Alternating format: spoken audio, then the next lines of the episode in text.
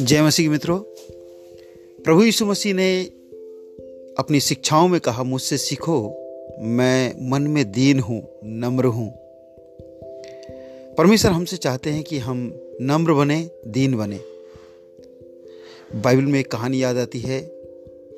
एक व्यक्ति हुआ जिसका नाम नामान था। बड़ा सूरवीर योद्धा, लड़ाई करने वाला। और एक एक अच्छा अधिकारी भी था। लेकिन उसने आज तक किसी की भी आज्ञा नहीं मानी थी। उसने आज्ञा देना सीखा था। आज्ञा मानना तो उसके डिक्शनरी में ही नहीं था। लेकिन बाइबल बताती है कि उसके अंदर एक समस्या थी कोड़ था उसे। वो कोढ़ी था। और एक छोटी सी बच्ची ने उसको बताया कि यदि वो इसराइल में जाए और परमेश्वर के एक दास जिसका नाम मेलिसा है, उससे बात करे, उससे प्रार्थना, निवेदन करे, उससे मांगे तो ज़रूर है उसको चंगाई मिल सकती है। नामान यरूशलेम में आता है इसराइल में आता है और वहाँ वो आते हुए सोचता है कि हाँ मैं जाऊँगा और मैं कहूँगा कि हे परमेश्वर के दास, आओ, मुझे छुओ, प्रार्थना करो और मैं ठीक हो जाऊँगा। मैं उसे आदेश दूँगा।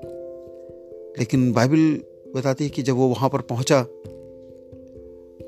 और उसने आवाज़ लगाई परमेश्वर के दास को तो बाइबल बताती है कि अलिसा ने अंदर से ही कहा, जाओ जाकर यर्दन नदी में जाके डुबकी लगाओ।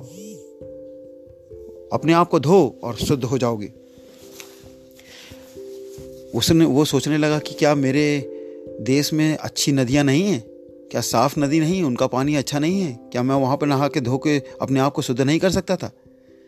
लेकिन उसके लोगों ने कहा कि, यदि ऐसे परमेश्वर का दास चाहता है कि ऐसा करो तो तुम क्यों नहीं करते? और उसने चंगाई के कारण से, चंगा होना चाहता था, इसलिए गया और जाके अपने आप को उसने यर्दन नदी में डुबकी लगाई। और बाइबल बताती है पवित्र से बताता है कि वो पूर्ण रूप से एक बालक के समान स्वस्थ हो गया, चंगा हो गया, उसका शरीर कोमल हो गया। वो कोड़ उसके जीवन से चला गया। हम वो परमेश्वर हमसे भी यही चाहता है कि हम अपना हटीला मन छोड़कर नम्र बने, दीन बने, प्रभु यीशु मसीह से सीखें, जिसने इस धरती पर आकर स्वर्ग को छोड़ दिया, उसने धरती पर आया, शून्य हो गया, नम्र हो गया, दीन हो गया। वो हमें भी बताता है कि दीनता, नम्रता ही एक रास्ता है, जिसके द्वारा हम परमेश्वर से आशीष पा सकते हैं। परमेश्वर, आप सबको आशीष दे, नम्र बने, दीन बने। God bless you.